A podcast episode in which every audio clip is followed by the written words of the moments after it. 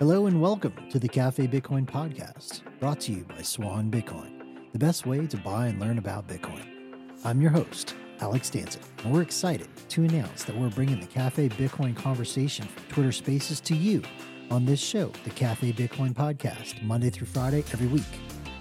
Join us as we speak to guests like Michael Saylor, Lyn Alden, Cory Klippsten, Greg Foss, Tomer Strolight, and many others in the Bitcoin space. Also, be sure to hit that subscribe button. Make sure you get notifications when we launch a new episode. You can join us live on Twitter Spaces Monday through Friday, starting at 7 a.m. Pacific and 10 a.m. Eastern every morning to become part of the conversation yourself. Thanks again. We look forward to bringing you the best Bitcoin content daily here on the Cafe Bitcoin podcast. But I would like to to you know spin it back to, to Bitcoin because Bitcoin actually does and Bitcoin mining and the the uh, um, you know going after stranded energy um, definitely helps with this versus the narrative which says that it's going to boil the oceans. It's the exact opposite. Yeah, I mean Bitcoin accounts for what less than one percent of global uh, energy usage. It's tiny. It's it's ridiculously tiny. The amount of energy Bitcoin uses in comparison to all this other stuff. And and I'd really love to see the comparison of, of, of Bitcoin usage or what Bitcoin usage would be in the future in a hybridized Bitcoin world when you get rid of all of the financial uh, industry's energy usage as well. I'd really love to see the comparison between the two. Right. Imagine for just a second that all those bank buildings in every city weren't there like well it's, uh, it's not just the bank buildings alex. It's it's the people driving to get to the bank buildings. It's all of the all of the peripheral stuff that happens with those bank i mean the banking industry is huge. How many people work in the banking industry? How many people commute to go to jobs in the banking industry? I mean it's massive. There'll still be yeah that's fair. Banks. however be, i think a lot of the on the bitcoin standard. Sorry wicked. I think a lot of the fud surrounding driving though is really all about um, control and getting people locked down in terms of their movement. Like if you look at you know the the agenda 2030 stuff, you look at all the messaging that comes out of like you know the WEF and from Bill Gates and you know the the quote future city planners that are working with the WEF. They basically want humans to stop moving around. There's a pilot program that they're going to launch. I forget the city, but it's over in Europe somewhere where they're basically going to do this thing where you can register your vehicle, but they're going to divide the city into districts and you are not allowed to cross districts. You, you only get so many passes of through districts a year with your vehicle. And I think it's like a hundred is what they're proposing to start with. So in other words, you can't go from one major neighborhood to another more than a hundred times in a year. This is all about control. So, control of movement, control of energy, and control of food are the three pillars of tyranny. And uh, they're planning on rolling this out. So, it's all part of this narrative what, that you're not supposed to move around. Like, you know, you need to stay locked down because that's how they fucking control people. It really sounds like what's that movie you like so much? Um, time or whatever it is, the one where they they have the time, you know, in the yeah in, in the, time, in yeah. time. And yeah, it's really there's another like there's another uh, series that I watched that was really freaking creepy. I think it was The Colony or something like that. Same deal. They basically divided humanity into districts, and your movement was completely controlled. And they would use. I mean, it's an it's really. it's I just so freaking crazy. I think you're talking about the Hunger Games, Alex. Well, they did it in Hunger Games too. Yeah. Snowpiercer is also pretty cool. Um, I was gonna say, uh, da, da, da, none of this is gonna matter when they crack nuclear fusion. So, you know, we're gonna live in a really nice, cushy world in about five to ten years, and we're gonna have unlimited energy, unlimited food.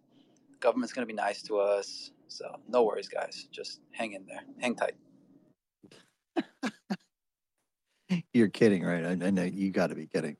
I mean, I'm not saying nuclear fusion isn't real. I don't really know. I don't have an opinion on that, but You really think that like they're going to let people use that technology and it's not going to be controlled by the lizard people? I mean, we we can do SMRs now. Why aren't we doing that?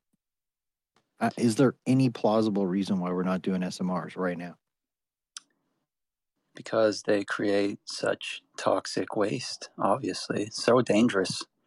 But nuclear fusion, nuclear fusion is is going to be the way that's You know- very safe. You know what's interesting about that, Wicked, is some of these uh, SMRs actually use spent fuel rods as fuel. So they're it's the opposite of that. They're gonna they're gonna get rid of the nuclear waste. So I mean, there's no to me, it just doesn't it the only explanation is, is that it's this whole fucking Malthusian worldview. To me. Yeah, no, I mean, I, I think you're right. I think that you know, there's there are controls in place that are trying to restrict certain things. Um, I do think that we will move towards uh, a world with less controls, though, uh, as time progresses. I mean, this can only last so long before you have a complete revolution, and you know, it, the government's not so powerful that it could squash a worldwide revolution. I mean, that's just not, or they're not there yet, and I don't think they ever will be. I think you can't stop eight billion people who are angry and upset and hungry. Um, I don't. and at I a don't. Wicked. point, You if can't, you're- you can't stop. You can't stop 20 million Americans who who own who own uh, sidearms. Period.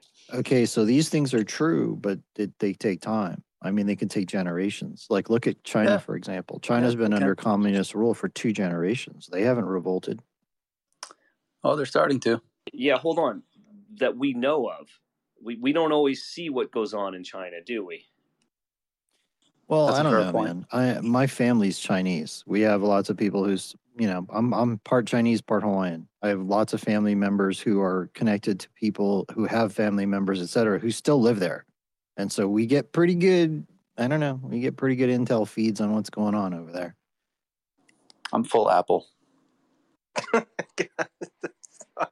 Where's Where's Terrence to speak for uh, China when we need him?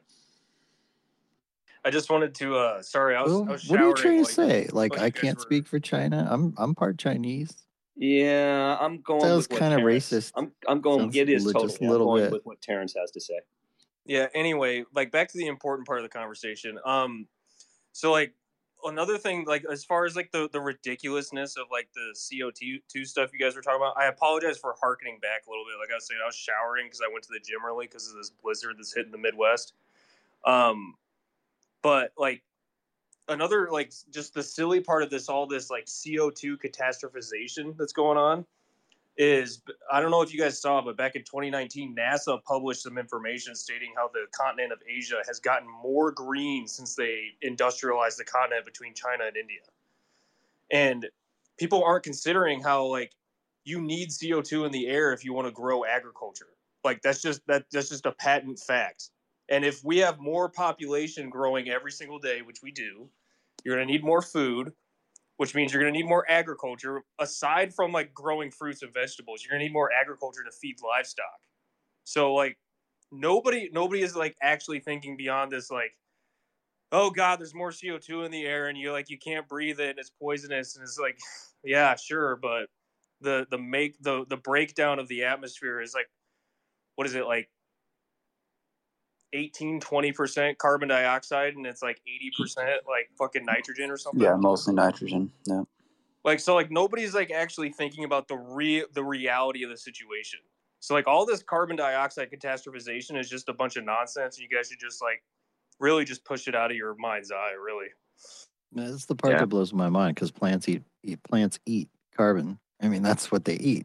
they have they have Plant- carbon dioxide plant emitters in some greenhouses like n- like come on guys like jesus christ It All goes right, to this world's the, the world's desperate like there's this big struggle for control of the world of like delivering and controlling the world's power supply. There's this great book called The Prize. It's all about this and how a lot of these like control things when you trace them back to like the the incentives and like the why and the who it gets down to like this this and we know about fud we know all about it in this space and we've seen we see what they'll what they're willing to do to get the public's you know the dumb public's opinion swayed in their favor I mean, this this is like an an old playbook already, and the Bitcoiners are hip to it now. We're seeing it because of what's happening to us and in this space.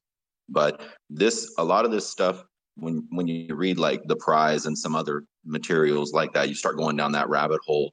I'm like a wholehearted believer. Like when I see this big struggle and all this and this push for ESG and like all these like you know failed technologies that we know the energy economics don't exist to make them useful uh, in practical, you know, real world application, then it's like you realize that. So then, what are these stories about? Like, what are the, why are they trying so hard to to push these things that aren't economically feasible? And it comes down to trying to wrestle control from this, like, you know, decades old these agreements and power. It's it's crazy to watch. Yeah, and and on that note, you know, we're we're talking about control and energy and food.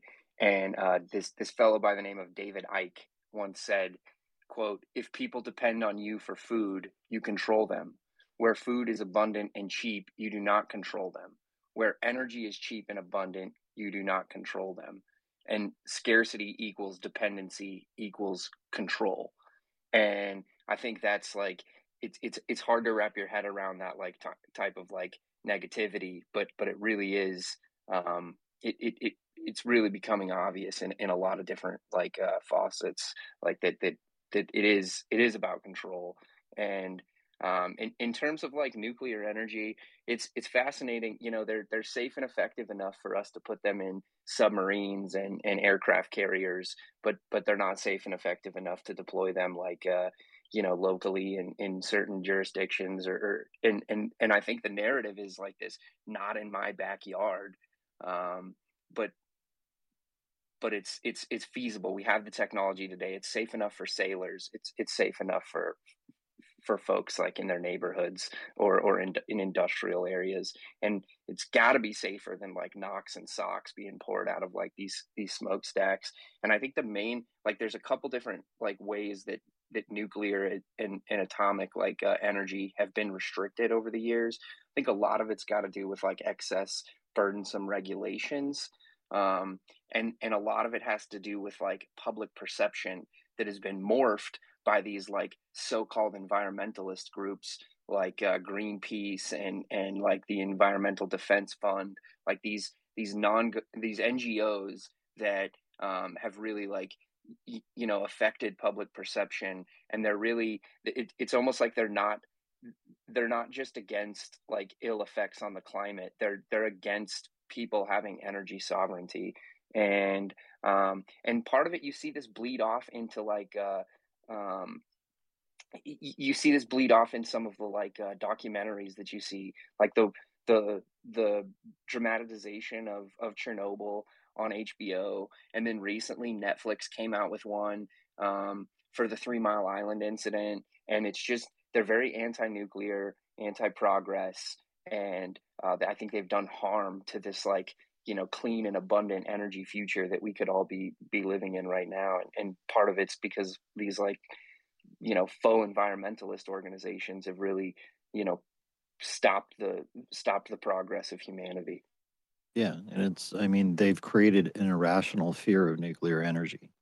And if you look at follow the money who funded who funded all of that that movement from decades ago it was the petroleum companies not that they'd have a reason to to try to get people not to use nuclear or anything. Can I just but jump in? Yeah, you may in a minute because but I'm because I'm I'm still talking. But you know, it, it just blows my mind that you know we don't have SMRs because that technology has been safe and we've just like Bain said, we've used it in small nuclear reactors and in naval vessels for decades. I, I was in the Navy. I know lots of guys that were in the Navy, many of them nuclear techs, and none of them have eye stalks growing out of their forehead. They're all normal. They're all fine. Go ahead, Krizo.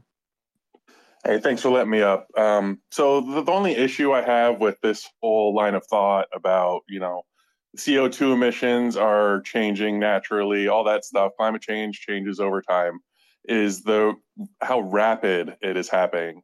If you look at uh, like measurements of these things, since the industrial age began, like this stuff has just shot off the charts. Like the the change in the average uh, temperature of the Earth has gone up like one or two degrees, and that stuff takes like thousands of years to change. So how do you square that no, away? No, it doesn't. No, it doesn't. Like you weren't. You must have not been here when we were talking about the Maunder minimum, the Maunder maximum, which is a 300 year cycle. Like, it, are you comparing that acceleration data to the last Maunder minimum, and Maunder maximum? I would suggest no, because 300 years ago we weren't even tracking information. Not, not all this men- shit is not all this shit is like, pretty much made up. Like Alex, you have uh, no. How is that not made up then? Hey, It's 200 hey, years ago. hold on, You're making that shit up too. I, I apologize. No, I'm I'm not. Kind of, I was breaking the, the formality of the situation because I thought Alex was done. Um, but like you guys, like with especially on this topic, like nature operates on free markets and bubbles. So what what I'm getting at is that like with regards to like this this temperature change conversation, the variables that are going to lead to this temperature change are going to build up just like a bubble does in a financial market to the point of where it's going to gain the the momentum to where it explodes in an exponential expansion like that like that that Yes. just because it's rising and changing rapidly does not mean that it's like man-made or artificial or forced I agree with that. And you can observe this in natural cycles. This is all throughout nature. Like if you, for example, you know, you, you take a petri dish, you put some food in there and some bacteria. What hap- what happens? The bacteria grows at an exponential rate. It accelerates massively until it eats the food. And then what happens? The colony collapses and it resorts back to the the norm. I- mean, we have so many examples of this. You guys remember that that um oil rig that that had a problem in the Gulf of Mexico, and there, you know, it was like people were talking about. It was like the the biggest petroleum disaster in the history of mankind. It had this gigantic oil spill that was huge. I mean, you could see it from almost from space, right? Within like a month and a half, it was gone. What happened to that? These freaking bacteria that eat oil yeah exploded and ate it all. Like it's that's that's how nature works. And you know, to Chrizzo's point about, well, we don't know that I'm just making that. No, I'm not making it up. We have there there's nautical charts from 300 years ago where passes in the north there was no ice, no ice. They were driving through there like you know no icebreakers. It was like yo cool. We have data that proves this. It's just nobody bothers to look at it. And I, I think another point to that is that CO2 parts per million, like the, the carbon dioxide concentrations on the planet, were much higher prehistorically, um, like measured in ice cores. And, you know, it's obviously estimations, but there, it was, it, it, was to the point where it was like 4,000 plus parts per million um, CO2. And um, in, in certain situations with that high of carbon concentration, the temperatures were much lower you know, like specific ice age cycles with higher carbon concentrations than we see today. And so, you know, the, the, apparently this like Goldilocks number of carbon concentration in the atmosphere is like 200 parts per million or something. Um, and like maybe today we're 300 to 400, depending on where and when you're measuring. Um, but the, the reality is, is that the carbon concentration prehistorically was up to 10 times higher than it was today. And life seemed to thrive.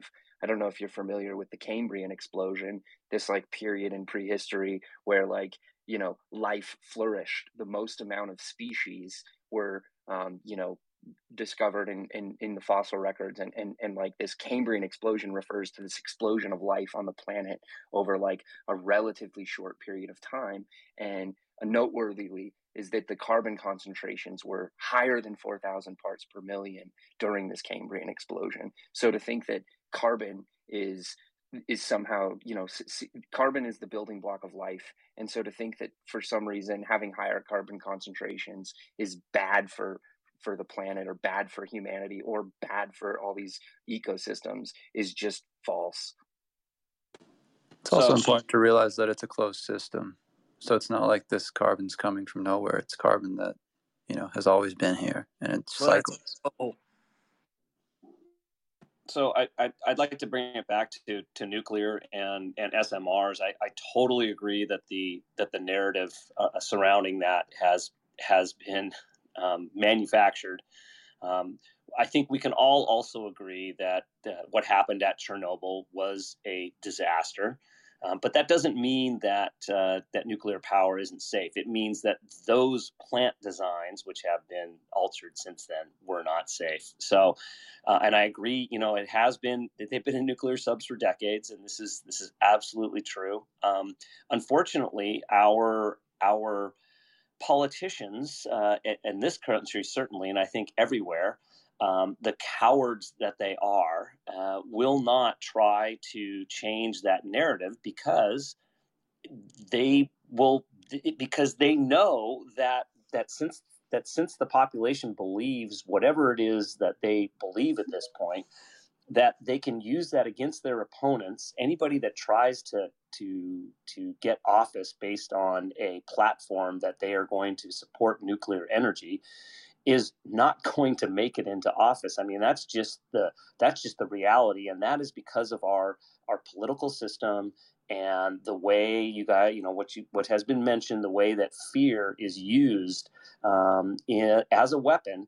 Uh, in in politics and in our society in general, and it is it is truly unfortunate because this climate change uh, narrative, right or wrong, um, uh, or excuse me, the climate change crisis, right or wrong, would certainly be um, uh, diminished by a widespread use of nuclear power. I have a question. All right, I think I think we're focusing on the wrong demographic or the wrong regions when we're talking about bringing um, SMRs, you know, into existence. Why don't we fucking build these things? In places that have very loose regulations. Why don't we build them like all around Africa? Yes. Like, uh, like why don't we just show the world America. how how how these things are actually pretty safe and how they can fucking give like like like you know boundless amounts of energy because then it's a Schelling point. then it's like then it's like well wait a second everyone over there is getting fucking free energy. Like why don't we have this shit? And so it's a watershed moment too. Wicked. You know, like, like we're focusing on, on building them here where it's being suppressed, and obviously it's going to be tough to like to to fucking overcome these regulations. Why don't we just fucking build them in other places where they don't have fucking regulations? Do it for free. Yeah. Who gives a shit? That's a just great, show the world that it's possible. Great point. Great point. And and you know what? That might happen. You know, like you were talking about the other day, like we were originally saying that Bitcoin mining takes advantage of stranded power and all that other kind of stuff. And we were saying, well, you use waterfalls and all that. And it was just theory, right? But then it started to happen. It's happening in Africa right now. So who knows? You know, maybe, maybe entrepreneurial people will get together and they'll install some SMRs and they'll mine some Bitcoin and they'll provide cheap power and like the the standard of living in in Africa will will grow and it'll be a great example to the world. Uh, okay, we, so. we have a Alex. We have an infiltration mission now. We need to get the ear of whoever is leading the the Gates Foundation, so that they can like put all that money that they're like these billionaires are gonna just stupidly just dump into charity. Like, let's get like a couple tens of millions of dollars. Get one of these Good SMRs. Luck. Good Hold luck on, with that. That's Terrence lizard. On, that's lizard man central, dude. Ter- Terrence is on stage. I'm sure he has a direct line to to the Gates Foundation Terrence? I used to. I'm not sure what you guys are proposing, but um, yeah. just, All just, right, just fork over tens of millions of dollars. They were going to do it anyway to to fund an SMR that's going to power like a, a, local um like living situation, village, town, whatever, over in Africa or South America. Then we can prove what happens when you actually put an SMR out and how safe it is and how like rapidly that that What's society or that little village like, grows and expands. Small, uh, small, like small modular reactor. Can you, oh, okay. Terrence? Can you talk to your to your contacts high up in the Chinese uh, government? I believe uh, it could be sponsored by Swan. yeah, we'll have to co-brand. Um, okay, let's do this. Let's hit an uh, intro of the show, and then we'll go with Tomer. Tomer cracks me up because he he's got a lot of wisdom in a lot of these areas, and he sits patiently and he listens to us like ramble on about nonsense, and then he comes and sets it all straight. Uh, you're listening to Cafe Bitcoin. Good morning and welcome. This is episode 245. Nine days left to tax loss harvest in the 2022 tax year. Fountain Shadows to Sat Nakamoto Rag 3 AF MA21M0, user 2515622, Anon Navigator, Lintable, MGB 256, and BTC Hydra. And are you ready? The Bitcoin impenetrable force field level is at 230 exahash. Ooh, that was fast. Good job. Fast, right? Now, Way to go. since Uh, uh, you know price is also an important i know people don't believe it but price is also an important you know security indicator and uh, you know we are 75% down from the all-time high as we know but we are up 5.5% in the last 30 days so let's go Can you Wait, can you put that can you put that exahash into perspective for those of us that don't necessarily understand what that means as far No, as the, no, you the can't. Magnitude it's, of it? it, it's, It's, it's a too much. shit ton. You're never it's, gonna it's just a shit ton. Just put it that Yeah. way. Hey, so um, when when the network so i'll just tell you what i have on time chain stats. It says the hash rate is the measuring unit of the processing power of the bitcoin network. The bitcoin network must make intensive mathematical operations for security purposes. When the network reached a hash rate of 10 terahash per second for example it meant that it could make 10 trillion calculations per second. Um, and I have a suggestion for time chain stats, and I think it's it's more relevant than just price. okay Um, hit me check with out it that check out that chart I just posted up above. It's the value of the entire world measured in terms of Bitcoin. Other oh other interesting s- spicy other interesting stats. One year, four months from the next halving fifty five thousand nine hundred fifty nine sats per US dollar. So for people who think you've missed it, you haven't. You can stack sats with as little as twenty bucks at a time. Ninety one point six two percent of the total supply of Bitcoin has already been issued, and there won't ever be any more. Tomer Strolight, good morning. Hey, good morning. I don't even know. I've only been listening for about five minutes. I don't even know what what uh, to weigh in, in on in particular. I was originally just responding to this notion about the Gates Foundation sponsoring uh, a small modular reactor somewhere potentially in Africa or South America. I, I think you know I'm going to roll this back. Like I think Bill Gates got into this with some decent intentions of redeeming himself, but like so many of these organizations, they got taken over by philosophies that aren't pro-human. They aren't. Uh, and and he had a very unique thing because I remember I have a friend who I have a friend who worked for Microsoft in the early days, got in on Expedia early, which was a Microsoft initiative in the earliest days of the internet, made a whole bunch of money on options, and wants to do something good for the planet and wants to. The last time I spoke to him, which was a little over a year ago, wanted to actually dedicate his time to the Gates Foundation. And what he thought was so unique about it was Gates is saying, let's do charitable things, but let's let's make them profitable. Let's do them with a profit motive so that they can sustain themselves. But this thing became so perverse, as you can see. It's like, well, if you if you manufacture vaccines with a profit motive, then you have the motive to get governments all over the world to mandate that everybody takes them over making them highly effective. And Bill Gates has been all over all over the place talking about vaccines, and you can see that his framing of them presumes presumes their efficacy and then presumes the means justifying the ends, or the ends justifying the means rather, on on how they get rolled out. And it's and it's really, in a sense, heartbreaking because he's to the extent that he was trying to find redemption, he found that the road to hell was paved with good intentions, and uh, and so I, I don't think you'll be able to persuade his organization to do these things because there's just there's so much vested interest in the status quo that you have to do what Satoshi did, which is not to ask permission from someone in power and just do that and say, get the hell out of my way. Not ask for permission, but I say, who the hell is going to stop me and do some of these things? So that's, I don't know, that's a, that's my little piece of reflection for this morning to start. Are you still like doing your morning walks in the middle of winter? Oh my God! Today, so I'm I'm very fortunate. It's only it's it's only about freezing, zero degrees Celsius over here. You really are the, Canadian. There's sun.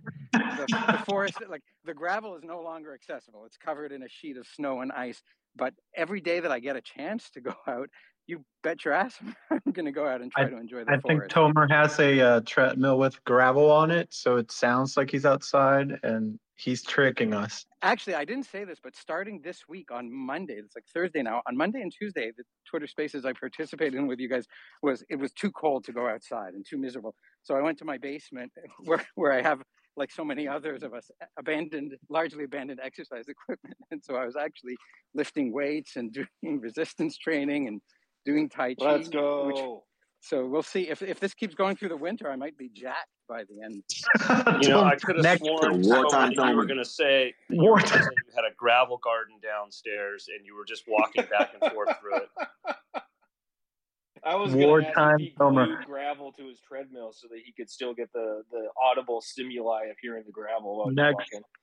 Walking. Mike, next specific Bitcoin, Tomer's gonna walk around with a tank top, just like showing off his pecs. And it's like jacked, and we're like, Let's holy hell! go. That's every Bitcoin conference needs to have is a bunch of jack dudes that are proud of what they've done, including women. women can be jack too, so everybody should be in the gym. Squats. Don't forget to eat raw steak and liver, Tomer, for the game. I was going to say, and, and to take your steroid injections twice a day. there you go. Get get real ancestral like the Liver King. You guys ready to talk about this omni, omni, um, omnibus, whatever bill? The yeah, seventeen thousand. Uh, pages of of uh, legislation. Where was don't think they're seventeen ready to talk about it. I thought it was only like 4,100 it's not pages. A mere, Yeah. a mere paperback, a mere leaflet at Ah, who's counting? pages. Has it I mean, passed what do they yet? Like, talk have- about? There's nothing to talk about. They're gonna they're gonna pass it. They have no idea what's in it. They have they, they don't find out what's in it until long after it's been passed. But what's the point of talking about it? Who cares? It's they're gonna Well, do there's it a lot anyways. of there's a lot of pork in it, and I think it's important to talk about because this is where all the inflation is coming from. My opinion. There's a lot more No, inflation no, coming from these they're- spending Alex, bills. They're printing that money to fight inflation. Remember. The the Newsom effect, yes. Yeah. So let's just yeah, let's you know, it it's mind blowing to me how corrupt the whole thing has become because like what are they spending this money on? You know, this money that's being used to debase the currency, or I should say Each is other. having the effect of debasing the currency. We all get to deal with that. And uh it's lame. That's why everybody needs the Bitcoin. Do you Buy think the do you Bitcoin, think that we stack could look at Bitcoin, you take self custody of the Bitcoin. Do you think that we could look at uh, Pelosi's trades to get an idea of what they're spending it on before they spend it? Well, Wouldn't that be you great? should probably be looking at her husband's trades, not hers. Just saying. Guys, but at least there's going to be bee friendly highways. At least. Yeah, that's some of the nonsense for real. That's a real thing. So some of the It's a craziness. real I'm just thing. Gonna I'm gonna read some of this stuff. They're basically prohibiting any funding to improve border security in the United States. Yet 410 million is going towards border security for Jordan, Lebanon, Egypt, Tunisia, and Oman.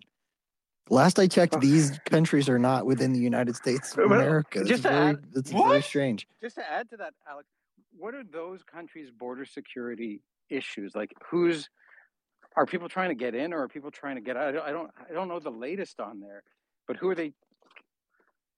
Who are they concerned about coming in to their border, or are they concerned about people trying to leave and they need to trap them in? I, Well, it's probably, I don't know enough. A lot of our military, Or Alex. Or, or or are they even concerned? And is this a way for them to funnel money to buddies of theirs that somehow ends up benefiting them in some strange way? I don't know. So Hmm. the the Jordanians don't want the Palestinians coming into the uh, in, into into Jordan and claiming uh, ancestral Palestinian land that Jordan has, um, because the Israelis are stuck with the Palestinian problem. yeah. That's a good But there was more than just Jordan listed there.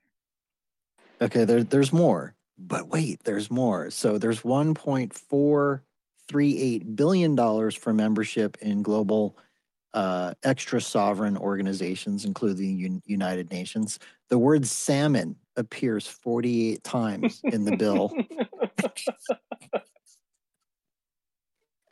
There's going to be Dude, you can't not laugh at that. there's going to be three million dollars spent for bee-friendly highways, as Andrus said, and five million for the salmon.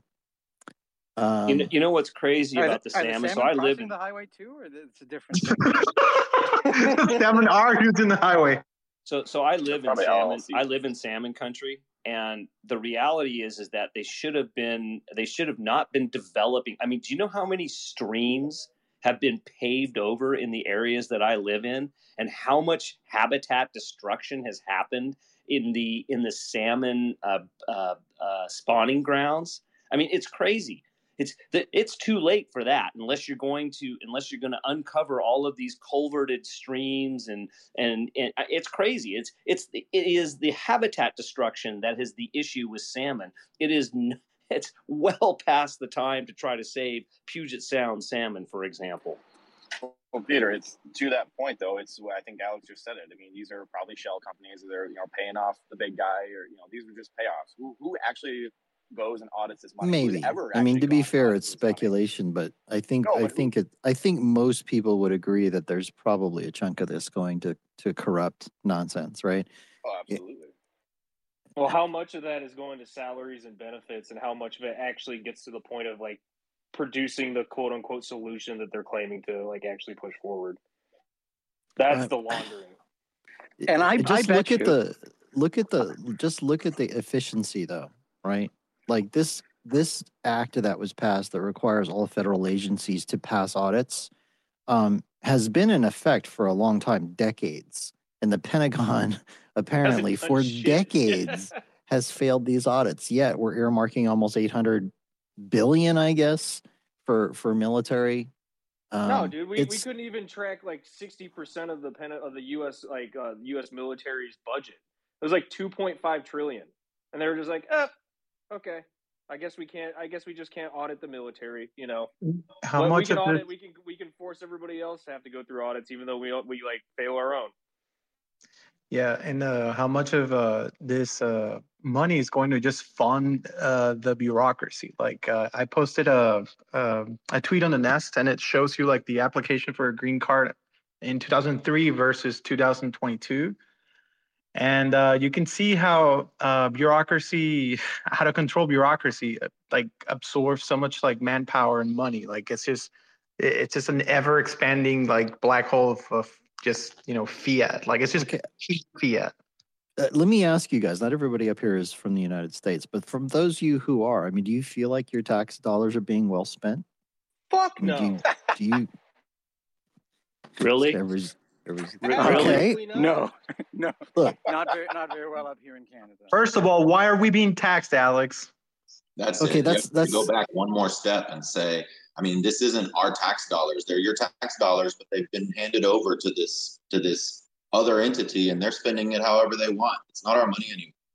Hold Yeah, on, can we It's talk not about tax tax, dollars loss? so can we talk about tax loss harvesting at Swan? Because you can um, make it so that you don't actually have to pay taxes. That's how this world works. Well, okay, that's not true. Is he on your? Is he That's on not the way it works. If you okay, you have two days left because Swan's going to Skeleton Crew next week. If you want to get it done, you need to talk to us quickly. Um, but wait, there's more. There's $65 million earmarked, a good chunk of which is going to be used to build a federal building named after Nancy Pelosi. what? What? To, Well, to house to house there's- more administrators that we don't need to pay.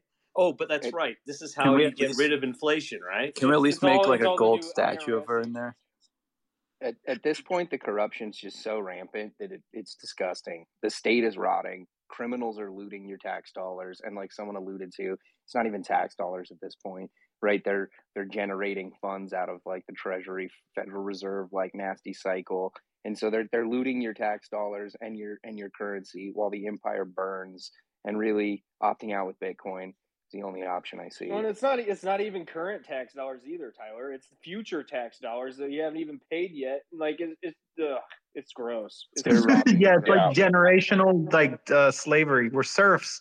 That's what we are, serfs. And our, and, our and it's not share. just it's not just United States citizens that are. It, I mean, the world is paying for this. The entire world, people who have no say. It's taxation without representation for the rest of the world. Okay, forget what I said. I want to see this Pelosi statue. I need to see it. It's not a statue. She's building a whole damn building. As long as it looks as good as Cristiano Ronaldo's like statue that they unveiled in Portugal, I'm I'm good with it.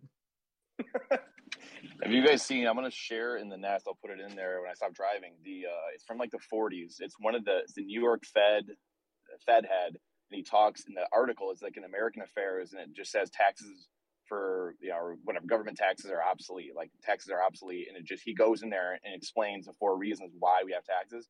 Basically, long story short, it's just for coercion.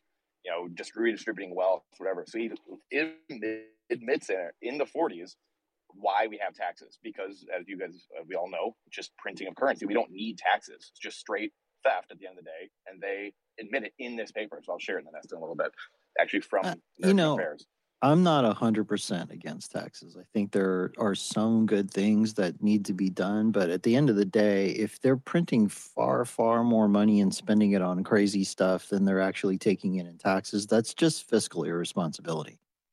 And it's destructive for the currency and it, it it's not good for the future. So in general, I mean, these It's are all things that It's also a good example, Alex, of like how like the the systems that we've had established since like really since the formation of this country. Um, if you had if you allow for human control of the money printer, it is impossible to maintain its disconnection from the political sphere.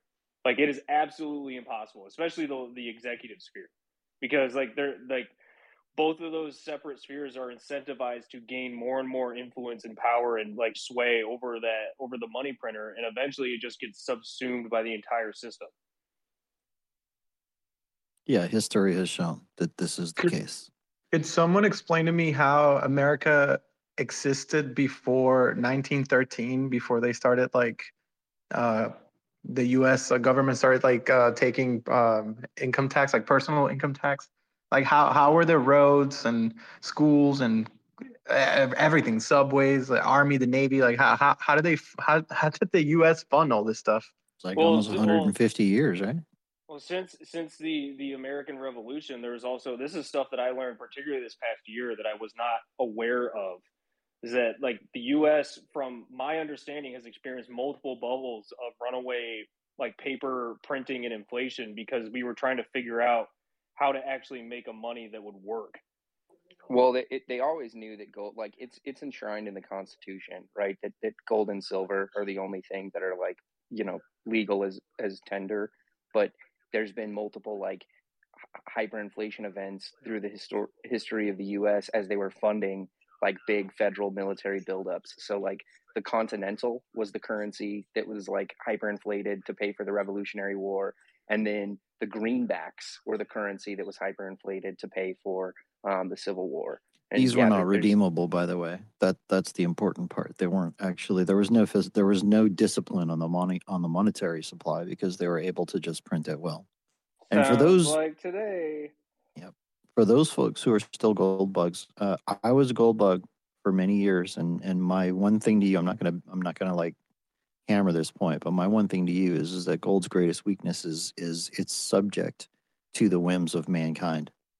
Like if one dude with a pen can basically remove gold redeemability and close the gold win in 1971, that right there proves to you that gold cannot act as a check on unlimited money printing. As much as we might want it to be, the simple fact is it's not. And Bitcoin is very different than that because nobody can control the supply issuance of Bitcoin. It's fixed and it will never change. not not to mention alex the monetization of gold like destroys the actual value of the of like the the, the material or the mineral or whatever you want to the metal um when- when we have such great industrial uses of gold especially in electronics and then we have so much of it just locked up in vaults sitting around like you want to talk about like how keynesians are like oh we need to push like the dollars through the system to get as much velocity or whatever like let's talk about all the gold coffers that are that could be used to power much better electronics and help get areas like Africa and Central America and uh, South America like up to par as far as the modernization goes. And that's not even Yeah, I don't about like I don't know if that's even a thing really, Mike. I mean, in the amount of gold that's used is the amount of gold that that that industry is demanding. and that's it. It's a small portion actually each no, year but, of. yeah, yeah, but you can't tell me that if gold wasn't like wasn't monetized and was actually as far as a price point cheaper, that electronics wouldn't improve. Like you, you can't, you just, I you don't just know. can't tell me That that. that sounds kind of speculative, but that that's all right. We'll keep That's not speculative at all. If it was cheaper to use gold in So- electronics, which is a very useful metal to use in electronics, then electronics would improve. I mean, what what's hard to understand about that? So I looked up how the U.S. used to function. Uh, the federal government after it was like created, it was just we just had excise taxes. So like they would just charge like uh, goods and services instead of like income tax. And I believe in that, like, cause we're we get like quadruple taxed in our current system just to keep. well, it's essentially per- performance based, right? If the government says that we want to do this particular thing and we're going to ask the people for the money, the people have to give the money to the government versus it, you know, being a law that they, you give the money to the government, they can do whatever they want with it. Those are two different things. Well, yeah, and as and as I was alluding to earlier, the the wealthiest seem to manage to um, avoid that because of the Byzantine uh, rules and loopholes that exist in the tax structure.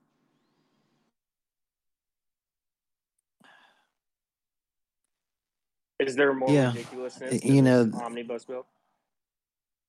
Yeah, Sorry, I don't, I Alex, don't. I didn't, I didn't realize it. Like there must be a lag on my end. I'll reset. No, we're we're kind of both doing it to each other. That's all right. Um, there's more exciting stuff in this. You guys want to hear more? Hey, There's a Alex, few- is there is there anything in there for cleaning up the mess made up in low Earth orbit, or is that we need another omnibus? Oh Yeah, we- hell no! we need to send Wicked to Washington to lobby for for an anti Kessler syndrome program. Wicked goes to Washington. It's not going to work. Did you did you guys already talk about um, just the sheer size of this bill? I mean, it's amazing because you know th- this team must have been working on it for over a year, over four thousand pages, man, four thousand pages, and it, it's the classic move. You you dump it, you dump it on everyone, and you get two days to review it, and the fear the fear mongering comes in because if you don't, everything shuts down in two days. Didn't they dump it at like one a.m. too? Y- Yeah, exactly, middle of the night. The other day, someone was like, "You would have to read the Bible three times by the end of the week in order to do it all." Two days before Christmas. You guys don't read the Bible daily, like every every single page of it What's once a day. what's the Bible? multiple times every day. Uh, so there's a gender programs. Uh, uh, there's a gender studies program or something in Pakistan with a two hundred million dollar budget for a gender What- equity fund in what- Pakistan. What? What? How many hundreds of millions of dollars have we sent over to the Middle East for bullshit gender studies? Like Civil Society 2.0. They're still That's they're still sending program. some now. They're still sending some now on this bill. The the one point trillion dollars worth of military equipment that we left in Afghanistan wasn't enough. What? right? Well, then we stole their uh, reserves, like seven billion, so we had to repay that back somehow. Also, Yeah. like, who is receiving this money? Because uh, last I know, uh, the Taliban took over the country. So That's a Oh, very good question. way, That's probably. I mean, exactly. Within seventy-two Who's hours of our receiving the money? Where's it going? 70 What's it being within used for? 72 hours of that retreat the taliban also um orchestrated with the with the ccp as far as like their one belt one road initiative but the interesting thing too is that i've been seeing that the ccp has actually been pulling out of afghanistan so i don't know like this like it's all that's just a really interesting topic. They're like, "Fuck this." yeah Hey, is There's- there anything in this bill about uh, funds going to Russia? There's, would doubt There's it. no, but there's funds going to Ukraine.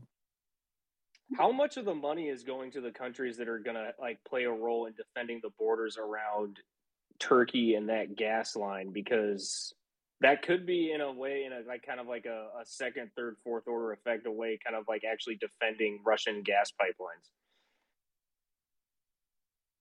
Just saying. There's $335 million earmarked for future influenza pandemics. That includes chunks of it earmarked for surveillance tools to see where you're at and what you're doing with your influenza. Don't just get the flu shot. We're gonna watch it every step of the way. Oh, your, your friendly reminder that you know, we had this we had this whole thing called the Boston Tea Party, all right, which really kicked off the revolution because yeah, everyone got pissed when they added three three cents, three pennies to every pound of tea, um, and you know what? That got passed, and we had no representation.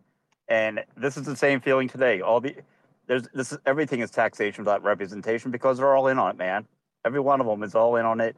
You had Manchin from West Virginia saying, "Well, I really want, don't want to vote on this, but uh, guess what? They're they're giving my state three hundred million dollars, so uh, I got to do what's right for for them." It, it, hey, as George Carlin always said, it's a big club, and you ain't in it. No, that's a great point, Bobby, because that's, I mean, to Alex, to your point earlier, too. I mean, you know, some taxes okay. And if, if people agree on it, and, you know, and just like back then, there were some taxes and eventually just got so burdensome, no one's auditing it. Where the hell is this all going? And just a tipping point. It's a great point, Bobby. What's an even better point, Bubby, is that that thing about it's a big club and you ain't in it. Well, guess what? We have a better club. It's called the Bitcoin Club. Opt out. Just opt George out. George Carlin was a great philosophizer ahead of his time. I wish he was back Unfortunately, just, they can just join to our see club too, view. so you better hurry up. Man, to hear his thoughts, not only on Bitcoin, but if he saw the state of the world today, my God, he could he could do a show for four hours, um, no problem. I I- I think this would be stunning, uh, even for him, to see the state state of uh, the world. All right. I think we've beat that subject into the ground. I'm curious because we've got Jeff up here now. Uh, Dr. Jeff, what's going on, Dr. Bear? And is it a good time to buy Bitcoin? Should we be opting out? Dude, always opt out. It's always a good time to opt out of a flailing, breaking, crashing system. And good morning, everybody. He who panics first panics best. I don't know. I, I like to think it's not a, a function of panic. It's just rational. To me, it's completely rational. You know, one thing I know for sure, because I may not be a macro expert like Dr. Jeff, but I do know they're going to keep printing. I can guarantee that with 100% certainty. And that's all I need to know. Yeah, it's coming. And, and speaking of, you know, printing, um, I hear a lot of people talking about how um, the Fed is not going to be pivoting anytime soon because unemployment remains stubbornly low, which is funny, by the way. And then um, uh, because inflation is still kind of you know high, it's not down to their two percent level. I'm just telling you guys that the Fed won't pivot because of those things. They're going to pivot because of a credit event and contagion. That's why they pivot. They pivot when they start to panic because the system is starting to break down that's what we're looking at. And I think, uh, I still think that's what we're looking at in the first half of 2023 and, and maybe sooner than most people realize. And what that means as far as Bitcoin is that, that, you know, when the traditional finance system breaks down rapidly, it tends to suck Bitcoin down with it a bit. So be ready for some fire sale deals, you know, get your Swan accounts ready. Uh, be ready to hit the smash buy button if you see any big red candles. Should be a good year and a good setup for the coming three years, in my opinion. Get ready for those spreads to blow out. Am I right? Yeah, absolutely. People are going to be panic, sell, sell, sell, sell, sell, sell, sell, uh, and that's when you just calmly hit the buy button, and it's going to be real nice for you know those of us who are calm and prepared. For I those who haven't haven't experienced that kind of event, um, in these market crashes, the exchanges tend to have a lot of like congestion issues. Um, to the point of like Jeff saying like smash smash smash. Just be careful when you hit, when you're hitting the smash buy button. Um, you don't you don't want to like smash buy. I guess you're panicking trying to get keep, like cheap sats, and then like five orders like stack up and they go through all at once, and then all of a sudden you're you're spending like four times more than you wanted. Just just be careful about like be cognizant of that kind of problem. Dude, true story, and that happened to me. And I I hit it, and it didn't go through, and I'm like, oh man, it's probably congested. I hit it again. I and well, thankfully I had enough in the account to cover, but I, I had four smash buys. Um, and look, in the beginning, in 2018, Coinbase was our only game in town, really, and it, it was like clockwork. And you really couldn't panic um, buy or sell at that time because they would they always crash. So just be forewarned when it really happens, it they will crash on you. I uh, Yeah, I had I have nightmares about this happening because like I I would always try to like buy and like Coinbase was always down and like it like traumatized me because I, I was like oh my god like like during COVID when it crashed at three thousand I was like holy shit, I must buy. I was just like, like hitting buy, buy, and it wouldn't go through. And I, I, I just like I was traumatized. I, I kept having dreams about it, like where I couldn't, where, where the price crashed and I couldn't get into my app, and I was just like, what is the password? And like, I, it, it's, it's honestly, it's it's traumatizing when you can't buy cheap corn. I had the I had the exact same nightmares uh, for the longest time, and you know what the remedy is? Um, don't have any fiat. If you don't have any fiat, you don't have to worry about smash mine. That is true. Now wait a minute. Did I hear you can buy the big reds? I thought most people just sell those. Yeah, not not normal people like us. For every side Well, of the we're- trade, we're- there's we're a not buyer and a seller. And I'm kidding for any listeners who are like going to hit me with Poe's law.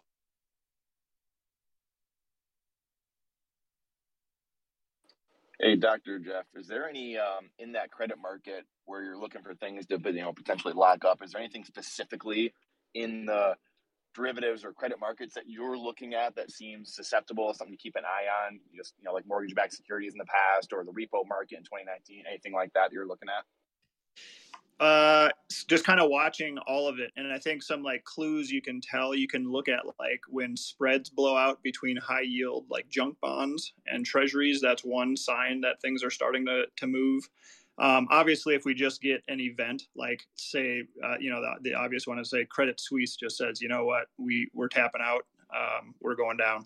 Um, you know that that's an easy one if you have kind of something a, a herald uh, letting you know that that things are heading lower. Um, but so just general credit spreads uh, and then specifically i look for specific companies and especially if it's a sifi a systemically important financial institution as designated by the government um, if it's one of those that that is what alerts the central banks to like hey we might need to step in here sooner than later. So uh, those are the kind of things I'm watching for. And then obviously, like if you get news, um, what I think is going to happen, and and you know, and only because it's it's already happened once over in England.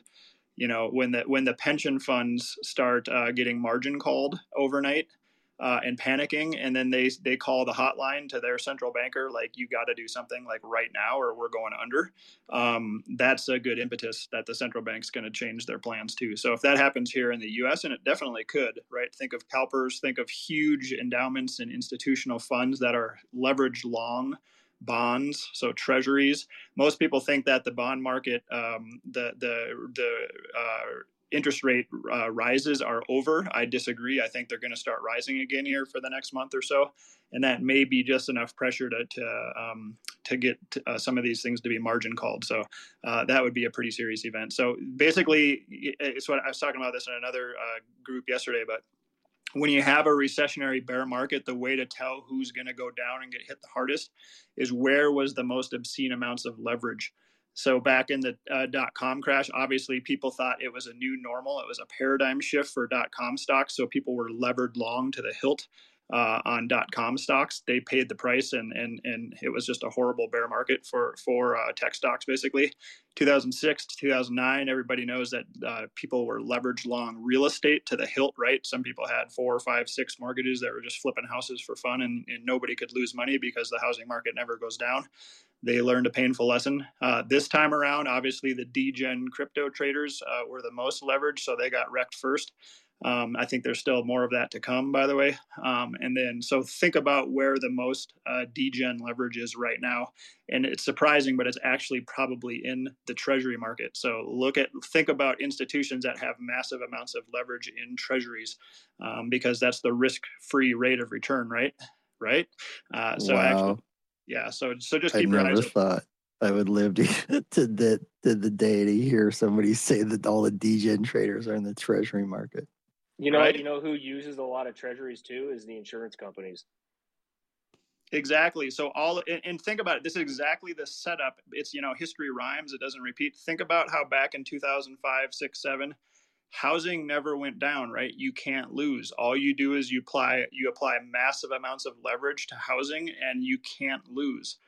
What's happening now? You can't lose if you apply if you apply massive amounts of leverage to treasuries. Right. Who applies leverage to treasuries? Good point, Mike. Like insurance companies again, pensions, institutional investors, endowments, those kind of people that that have been uh, starved for yield and starved for returns for so many years because we've been in this low interest rate environment for over a decade they have massive amounts of leverage on their treasuries and and some somebody's got to pay for that at some point and i think it could happen sooner than later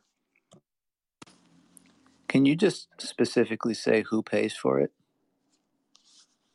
Who pays for it, Jeff? specifically it's it's it's our purchasing power so these citizens pay for it. So when these guys go down and they freak out and panic and call the fed and then uh, you know the fed goes goes into massive reversal mode massive qe what what happens is it's the purchasing power of uh, americans and people who hold the us dollar. We lose that purchasing power over time in order to support uh, these degen traders in the pensions and endowments it's a frust- it's a very frustrating system. Privatized gains, publicized losses. Yep. By the way, so I just found this this uh, report very interesting. I didn't realize it existed, and it's kind of given me new new life in terms of you know my visualizations. But the Credit Suisse uh, Global Wealth Data Book tells you kind of their estimates of global wealth and its distribution across the world. Um, and guess how much uh, uh, the total global wealth was when Bitcoin was first released to the world in 2009? Anyone have a anyone have an estimate they want to throw out there? I'll just tell you. It was just a little bit over 200 trillion, is what they say. Guess how much it is now? 200 quadrillion. A little more. It's about 450 trillion is their estimate. So I mean, you know, obviously take these with a grain of salt. No one can fucking estimate, you know, the, the total global wealth with 100% certainty. But to their estimates, right, the the dollar denominated. I mean, do you really think the the wealth of the entire world has has 2.5 xed in the past 14 years? I don't know. I mean, maybe. By the way, I need to read through this report and see if they if they adjust for inflation because but anyways, I mean, regardless, right? We're talking about, you know, dollar denominated wealth of the entire world, 2.5xing in the past 14 years, and it's only accelerating. So it's kind of crazy, right? I mean, not to not to mention uh, the past two years, right? When you think you would have thought that global wealth would have kind of started to go down over the past two years because of you know what the fucking economy being shut down and everything, all the value destroyed. But no, it's gone up like forty trillion dollars. Okay, That's a lot of money printing. that's yeah, that's that's money printing. That is not You, like you know real what would be really creation. interesting to me um, as a, as a proxy measure, and I don't know if this is easier to find out, but like how much in in watts or in kilojoules or in whatever megajoules has energy production changed over that period of time? Like what was it and what is it now? Because I think that's a real proxy for productivity, and because we use energy to produce things. So if the energy production is actually diminished or declined, I'd say all, that's all been inflation. If the energy production has actually gr- gone up by 50%, I'd say, well, we probably have 50% more real production because we're, you know, there is efficiency in use of energy, but as a decent proxy for what the real wealth of the world rides on the shoulders of, I think it's, I think it's energy. Yeah, So that's a- along an excellent proxy. Go ahead, Vane.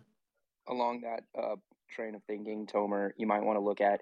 It's called the Henry Adams curve, and Henry Adams was like the grandchild of um, President John Adams, or maybe great grandchild, and he had this really like interesting hypothesis, and he plotted it on a curve, and it's called the Henry Adams curve, and essentially it tracked the total. It was I think it was energy per capita spending in the United States from like around the 1700s until like the you know he, he plotted it it was like the late 1800s um, but people have since like continued the data set and so he he claimed like you know he, he knew that energy was intrinsically tied with like you know civilization and productivity and and uh, quality of life and so on this henry adams curve it was an exponential curve and it showed the doubling of like U.S. energy consumption per capita. I think it was every like two or four years it would it would double, and so you know over time this like exponentially gaining Henry Ad- Henry Adams energy curve um, interestingly enough, per capita energy in the United States um, kind of like did like a tabletop um, flattening out right around the year 1970, and it's kind of stagnated um, since. We we still are we're using more energy per capita depending on how you measure it. Um, you know, if it's like primary source energy or, or like kilowatt hours, like end usage. Um, we, we're, we're, we're higher than we were in 1970, but we've kind of fallen off this exponential Henry Adams curve. So if you, if you want to look into it, that's that's where I go. I wonder That what sounds the really fuck happened fascinating. in 1971. Give or take a year. All right, we got to do some housekeeping and announcements real quick. Then we'll keep rolling. Uh, first of all, I want to shout out to Lionel. I hope I'm saying your name right. You in the audience. I guess he's the uh, he's a very popular artist. Some of our crews is a fan of yours, man. Um, he does the Wolverine stuff, I guess. Anyway, you're welcome to come up here. We see you in here a lot. Would love to have you up sometime. Uh, also, couple other things. Um, you're listening to Cafe Bitcoin. We do talk about lots of topics that intersect with the topic of Bitcoin. It is a great place for your morning news, preferred hangout for some of the smartest minds in the industry. It is also a podcast. If you can't catch the live show on Twitter Spaces, you can catch it there. You can throw me or Swan a follow to be notified of when those drop. If you're interested in giving a gift of Bitcoin to people for the holidays, you can go to swanbitcoin.com slash gifts. And it's a great way to uh, send people Bitcoin. I've used it and I continue to use it and I'm doing it again this year. I think it's cool. Uh, and then also Swan's got an app. You should check it out. Download, install, rate, review. If you like it, I like it. No shit coins. Hey, Go, just Mike. to be just, just to be absolutely clear, the boomer me had no idea who the artist was, and uh, Ant is fanboying out. No, he, he's he's great. Actually, I, I have been reading his comics since I was a kid, probably like fourteen or fifteen. But um, to to answer uh, Tomer's question around like global energy generation, according to Our World in Data, as of 2021, we uh, the world consumes 176,000 terawatt hours. It's it's just an exponential rise. Um, I don't I can't remember what it like what that the question was pertaining to, but I just wanted to give that. Well, it was just it was to try to compare it to the same period of time, 2008, uh, that around the time that Bitcoin was launched, because that that was the proxy that was being used for global total global wealth. So I wanted to see is We're which, we're up which is about thirty percent because we were at one hundred forty-eight thousand terawatt hours in okay. So so the the dollar denominated wealth has gone up 250 percent, whereas the actual energy consumed has only gone up about 35 percent, give or take. These back of the envelope numbers we're all tossing about here. Yep. One of these things is more I like real that than proxy. the other. Yep. That's a good yeah, one. I was throwing these numbers in the back channel, Mike. You're we're looking at the exact same data set, and it's like some of it's with BP data and stuff. And yeah, I mean, you can see it. It's like this huge rise. I'm curious about something. I got a DM uh, from a gentleman a little while ago, and uh, he's asking about okay, so people who listen to the podcast, you know, the little jingle that we have on the front and the end of it. He he wants a copy of that because he wants to turn it into a ringtone, which I thought was hilarious. I'm curious uh, if you listen to the pod. Uh, do you do you actually listen to that jingle all the way to the end? Uh, shoot me a DM. Let me know. And if you want uh, a copy of that, you can get it from Jacob. Do you really? I do too. I, Yeah, I dude, thought I, was the only enjoy one. the jingle. It's pretty catchy. It's very well done. Actually. I, I think Wicked does too. Wicked's All been right, if you- jamming since like the inception of the first jingle. If you want a copy of it, shoot a DM to Jacob. He'll hook you up. All right. You guys can keep going. I'm AFK for two minutes. Bear it back. Behave yourselves. Yeah, I got, I got a question for Dr. Jeff, man. Um, yeah, th- th- this housing market, I think this is now 10 straight months, all right? 10 straight months of just home prices dropping. Um, at what point, it, how important is that housing market to, to their desire to finally pivot on rates? Um, and how far do you see this going? How many more months of, of drops do you see before, before a turnaround? Yeah, hey puppy. Um, well, I think it. I think it definitely has further to go. Um, how much longer? I'm not sure. It, it just depends how fast things happen. So it just it depends on how quickly the bottom comes, how quickly the floor drops out, and then how quickly the central banks pivot.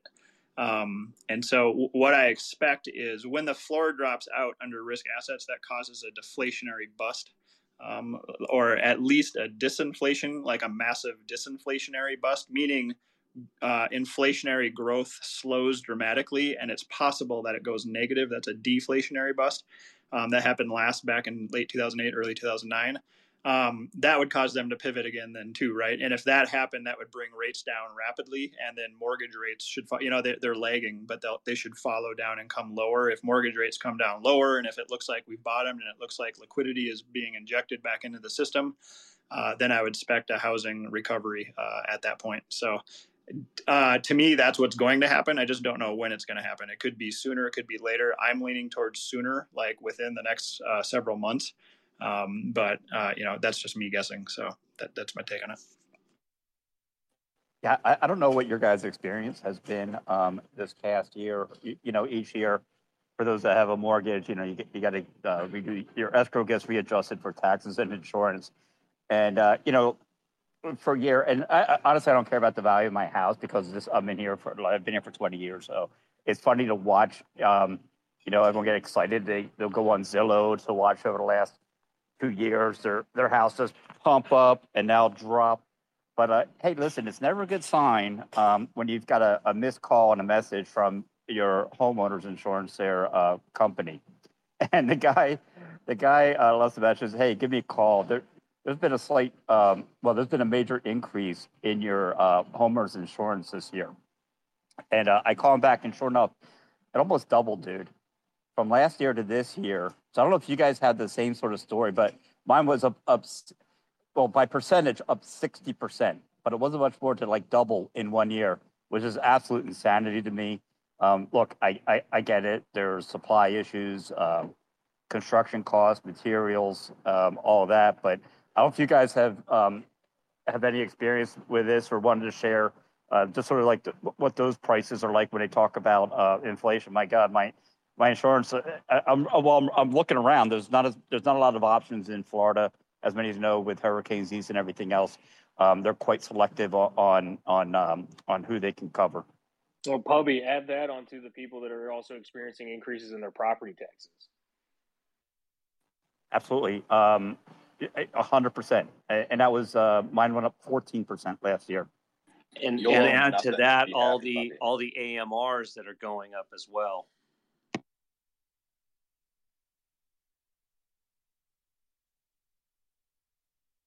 Peter, you want to explain what AMRs are real quick? well, the, the variable the variable rates. Lots of people have mortgages that you know they come in with a at a variable rate so they can buy more house, and they they assume that in two years the rate is going to be flat or go down, and these rates are going up, and people cannot afford these these payments. Yeah, the well, it's a, it's a it's an ARM, the adjustable rate mortgage and if you want a good um, overview of this, uh, go go rent um, The Big Short, watch it again, and go go fast forward to the Miami scene. And when you when you see um, uh, you know Michael from The Office in the strip club, all right, and he's talking to this girl and saying, "Listen, do you know what understand what's going on? What happens to your rates? That'll explain it better than anything we can do here." Yeah, I, I, apologize. My dyslexia. I said I did say AMR. I meant ARM. I meant ARM. My apologies. I know someone that had to like sell their houses. I mean, their house because of that. Like when the rates went up, he had he had a variable rate uh, mortgage, and uh, he got wrecked. Puppy, did you just tell us to go rent a movie? Rent a movie. What is that? Yeah, go yeah, you just go to, go to Blockbuster. Exactly. Blockbuster. Blockbuster. hold on, hold on. We don't use Blockbuster anymore. We use the Red Box. Just page me nine one one when you get the movie. Who who who rents Just physical remember. media? You, you don't you know you got like Amazon and like all these other services where you could just like rent any movie? Even movies that are in theaters, you can like rent are, in are your those, house. Are hey. those on cable? Can I get those on cable? on your TiVo, on your TiVo, you, you can over, record it on your, your TiVo. Your dial-up connection, yeah. Yeah, be kind, rewind, or else they'll they'll um, charge you an extra fee. You still rewind? Get a laser disc, puppy. What the hell? Listen, listen. When the solar flare hits and everything goes down, I'm still going to be able to watch my VCR. Everybody's going to come to my house. I'm going to make lots of money. Isn't that an That's it electronic right too? there. Is that is that part of like the the apocalyptico like kind of like response like strategy planning now? Like, no, no, no, no. Those are the people. No, no, Mike. No, Mike. Those are the people that still have Betamax. You're just trying to get someone to come over and fix that flashing 12 o'clock. Admit it, Peter. Hey, Oh Betamax is better quality. Just saying. Hold on. The, the flashing 12 o'clock isn't supposed to be there. Oh damn it! The power went out again. Hey guys, uh, tomorrow is the bottom of the bear market according to Yellow. So be ready. Be ready to stack all your sats. The prophecy. The prophecy is coming true. It's when In accordance with the prophecy. And then, of course, Yellow brings it to us. I don't even Just to really want to bring up the prophecy because y'all don't need to know anything about that from the, last the cycle. real the real prophecy from eighteen nineteen. Yeah, that's what I was going to mention. Yeah, they don't they don't need to know about that. Yeah, that's not PG thirteen. Wait, now I'm curious. But it worked temporarily. I I really just don't. I I I have like we have fun like like plugging it, but it really probably is not something to be talked about here. yeah, it needs to be sunsetted, but it did work temporarily for what it's worth. But then, of course, Bitcoin does what it wants to do, and we had our fun for a little bit, but then we were all jarred back to reality for a much longer time. Hey, here, hey, here, how about how about Ant? We saved that conversation for Toxic Happy Hour. Yeah, So- there we go. So were you guys serious? The flashing light isn't supposed to be there on the clock?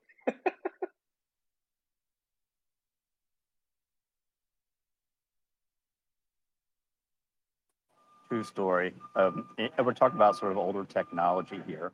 Um, I was at, at a museum here uh, with with my daughter and uh, walking around, but there was a rotary phone, rotary phone they had on display, and I asked her if she knew how it worked, and she looked at me just big, like deer caught in the headlight eye, like, no, what the hell is that thing? what is that thing with those numbers? That, that it, you sometimes forget when you get older um, what this younger generation uh, really didn't experience.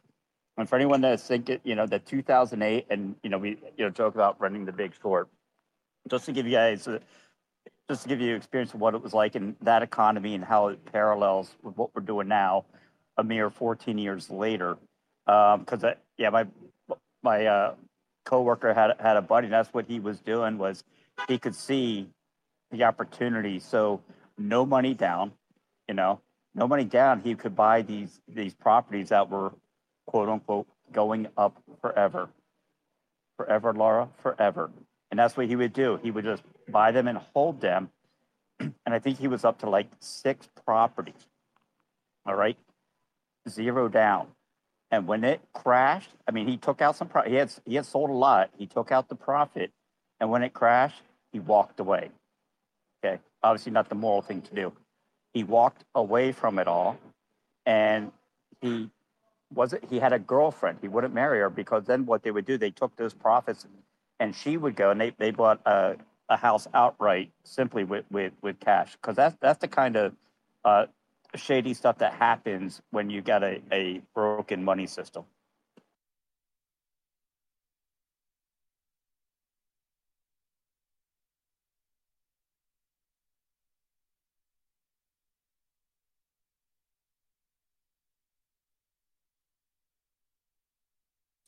I'm already in vacation mode. Hey, and hey, let's talk about technology for a second. Just to get back to finish, I want to I want to finish this one up here, because everything gets you know, it- it's funny because everything gets um, faster, digitized, and everyone thinks it's better, right? And I get it. V- VHS tapes um, to now just on demand digital. But I'll tell you what, one technology I think that never got better from the music side, and we can have this debate or not. Uh, look, vinyl records. Vinyl records to me is the Bitcoin standard of all music. And if you're young and never heard music on a real, true LP, you're missing out on life. Try it sometime. Hey, Pubby, vinyl records with an amplifier that has tubes. Now we're talking. I still have one. Man, you're Why? my my why? first. Sell Oh, go it. Ahead. Sell it. That thing, it's worth a lot of sats. Let me tell you. Depending on the year of the tube amp you have. It's a it's a 1962 Marantz. It's awesome. I'm never Bro. selling it. You know how many corns, bro? Come on, sell it, Peter. Never selling it. Oh, you're a shit corner. It's going it's going up forever, Laura. You're a shit corner, bro. Have you ever heard Peter's? He's got some strong game, man. When he picks up the ladies, he doesn't say, uh, you know, uh, Netflix and chill. He just says, "Come back to my place for a minute." And when he puts on Barry White on vinyl, game over. Game over. He says tube amp and vibes. That's what he does.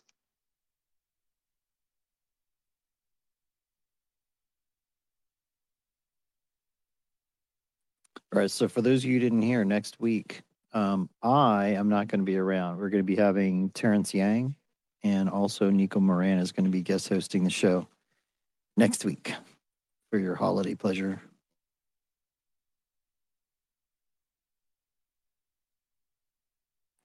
And when he says Nico and Terrence, it means um, Nico will be talking the entire time, and Terrence will get five minutes. No, no, they're doing different days. That's perfect. Nico will still be talking the entire time, and Terrence will have a little more airtime.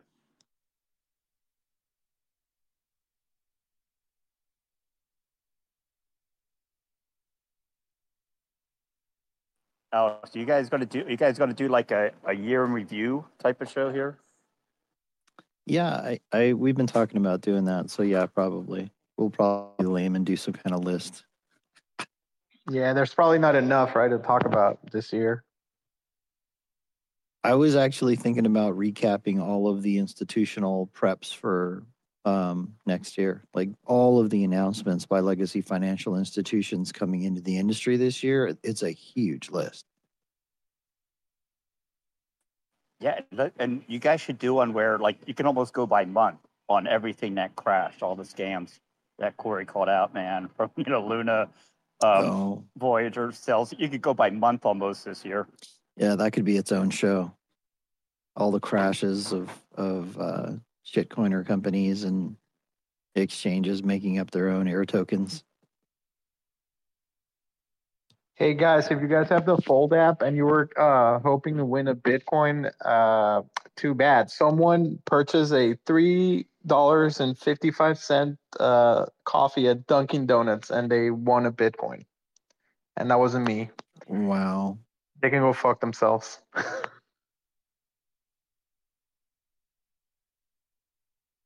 That's going to be a great story, man. Do you imagine? Oh yeah, I stopped for coffee and then I just like spun the wheel and I won a whole Bitcoin. Jesus Christ. Superstar.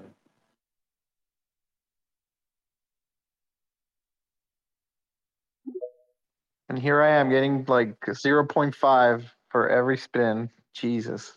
I gotta talk to the fold people. I think I'm being scammed.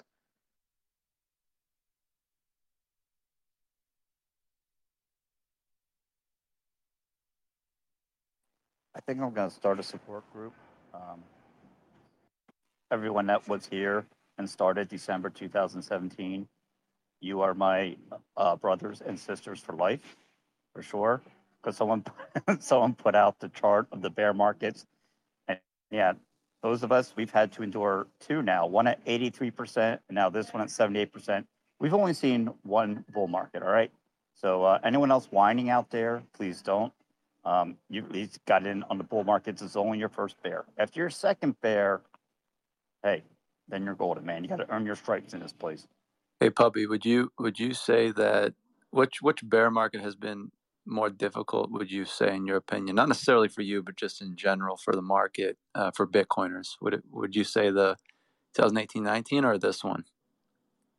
Oh uh, no, the last Yeah, the last one for sure. Um, and you know, people talked about this, but you look at the metrics uh, now, um, even with price with the hash rate and all this, and and you know, the, the last time we didn't have Lightning Network, there was nothing else. The last one, that was a strange one because again, those of us, you know, you start near twenty thousand, and when it drops under four thousand, and you had like Tone Vays, they're talking about hyperwave, and it going to a thousand. At that point, if it's at a thousand um, well, hell, that's not too far from zero. So it wasn't advanced levels. That that was yeah, that was an easy time, man. When you watch um, everything, the, the good thing is when you start at the top of that market and your dollar cost averaging down, you're fine. But yeah, when it when it drops under four thousand, and there's again, there is like you don't have the infrastructure like you do today. It, you could easily see it going back down to to the hundreds.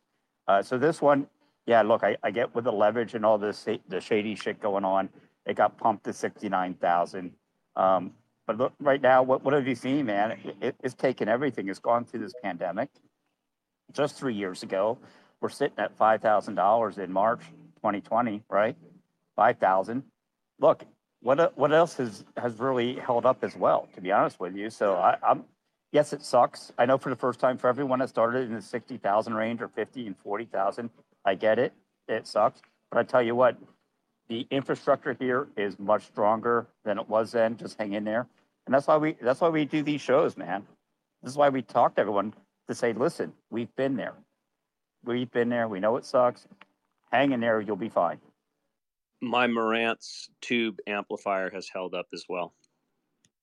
I don't think it sucks. I think it's awesome. I'm still stacking. Let's go. Um, all right, we're going to be rearranging the stage a little bit. Uh, we have got Edward from Bitcoin Day here. Good morning, Edward. Hey there. How's it going? Pretty good. Pretty good. Thanks for joining us. Uh, we've also got some of the speakers and some of the people that are involved in the Bitcoin Day coming up down in uh, Naples. I think it's Naples, Florida. Yep. Yeah, we got Maddie and uh, John Michael on. So I think they're speakers already. So uh, thanks for having us.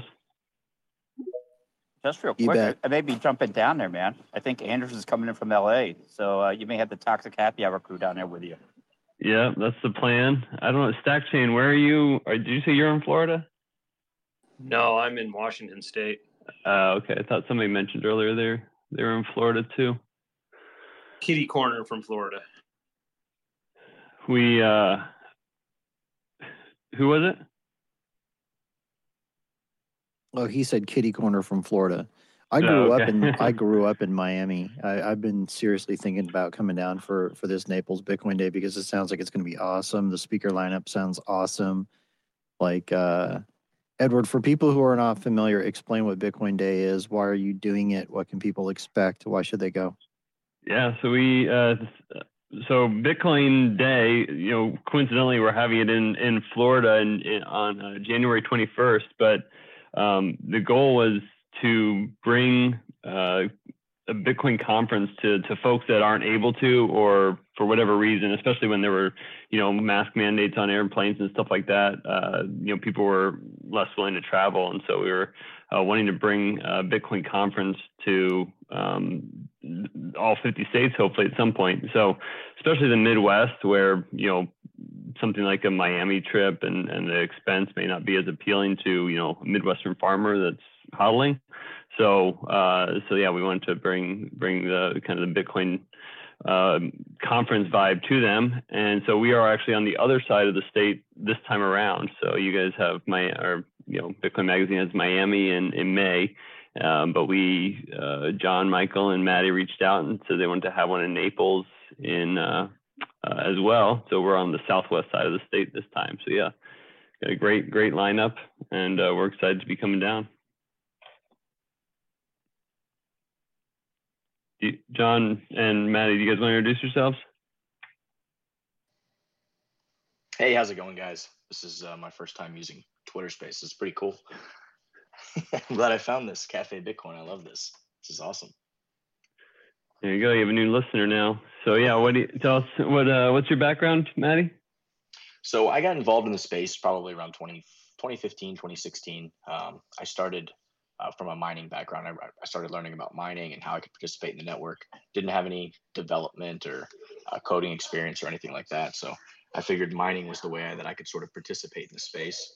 So I went down the rabbit hole, learned all about Bitcoin, and uh, fell in, fell in absolute love with uh, all of the ideals and fundamentals that Bitcoin represents. And uh, here I am in 2022, heading into 2023. Just uh, happy to be part of this wonderful movement. All right, John, are you able? It says connecting on my end. Can you talk? You issues? Um, Maddie, what's the what's the scene like down there? I mean, what are you guys working on uh, on Southwest Florida side? So I'm I'm actually based in Naples. Um, started a meetup group here a couple years ago. Um, it's it's growing, and uh, the scene is a lot a lot of older people here actually. So it's it's kind of uh, it's kind of refreshing. I'm setting up ledger wallets and helping people do cold storage, and um, you know, probably once a week help a help an old lady set up her ledger. So just living the dream down here.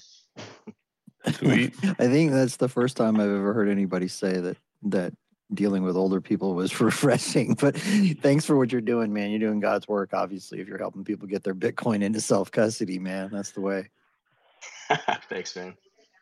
Well, that's uh, that's kind of the theme of the event, or one of the one of the things we started talking about right away was the whole, you know, we're having a, a boomer panel. We've got uh, Gary Leland and and Greg Foss and uh, Lawrence Lepard and uh, Lepard and uh, Bob Burnett uh, so far on the Boomer panel, and that's going to close out the day. So that'll be a lot of, a lot of gray hair and a lot of uh, experience and good stories to be had there. So that's one of the things we're doing. Yeah, you guys have a pretty interesting lineup. So speakers so far, uh, Greg Foss is opening. Alexandra Lores, don't know who that is. Uh, you've got Isaiah Jackson, Ansel Lindner, definitely heard of that guy. Uh, Bob Burnett, Matty Ice, Edward Weniger, Danny Condon, and then um, Stephen Lubka also in the afternoon. He's uh, the head of Swan Private, so that should be really good. Yeah, so Stephen and John are also from Swan. I think they're both going to be speaking. I just need to get Oh, that Oh, John's going to be there as well. Nice. Yeah, yeah, yeah. I mean, the goal is to have, you know, we want to have a mix between whatever cities we go to. And just so everybody knows, the, the website is bitcoinday.io. Um, so bitcoinday.io, and you can see the speakers that he's looking at there.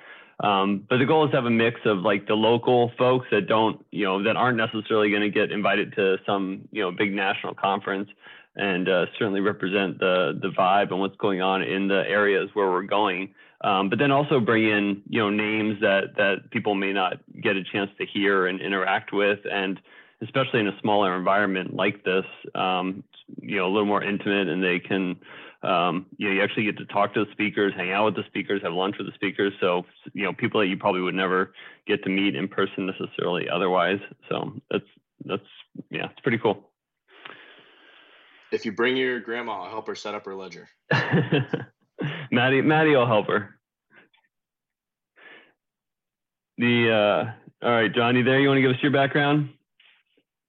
Yeah, uh, my background's not that interesting Bitcoin wise, but uh, you know, I'm I uh, I I I, uh, came into Bitcoin about two years ago, so I'm relatively new to the space. But um, in my other life, I'm a uh, a community organizer, community builder, and so I went to Maddie's meetup group once to just kind of learn more about Bitcoin and everything, and um, and uh, I just fell in love with the group. Uh, and um, you know, I could tell that Maddie was extremely knowledgeable, and um, you know, I got more and more involved, and and now uh, worked my way up to being a, a co-host of the group.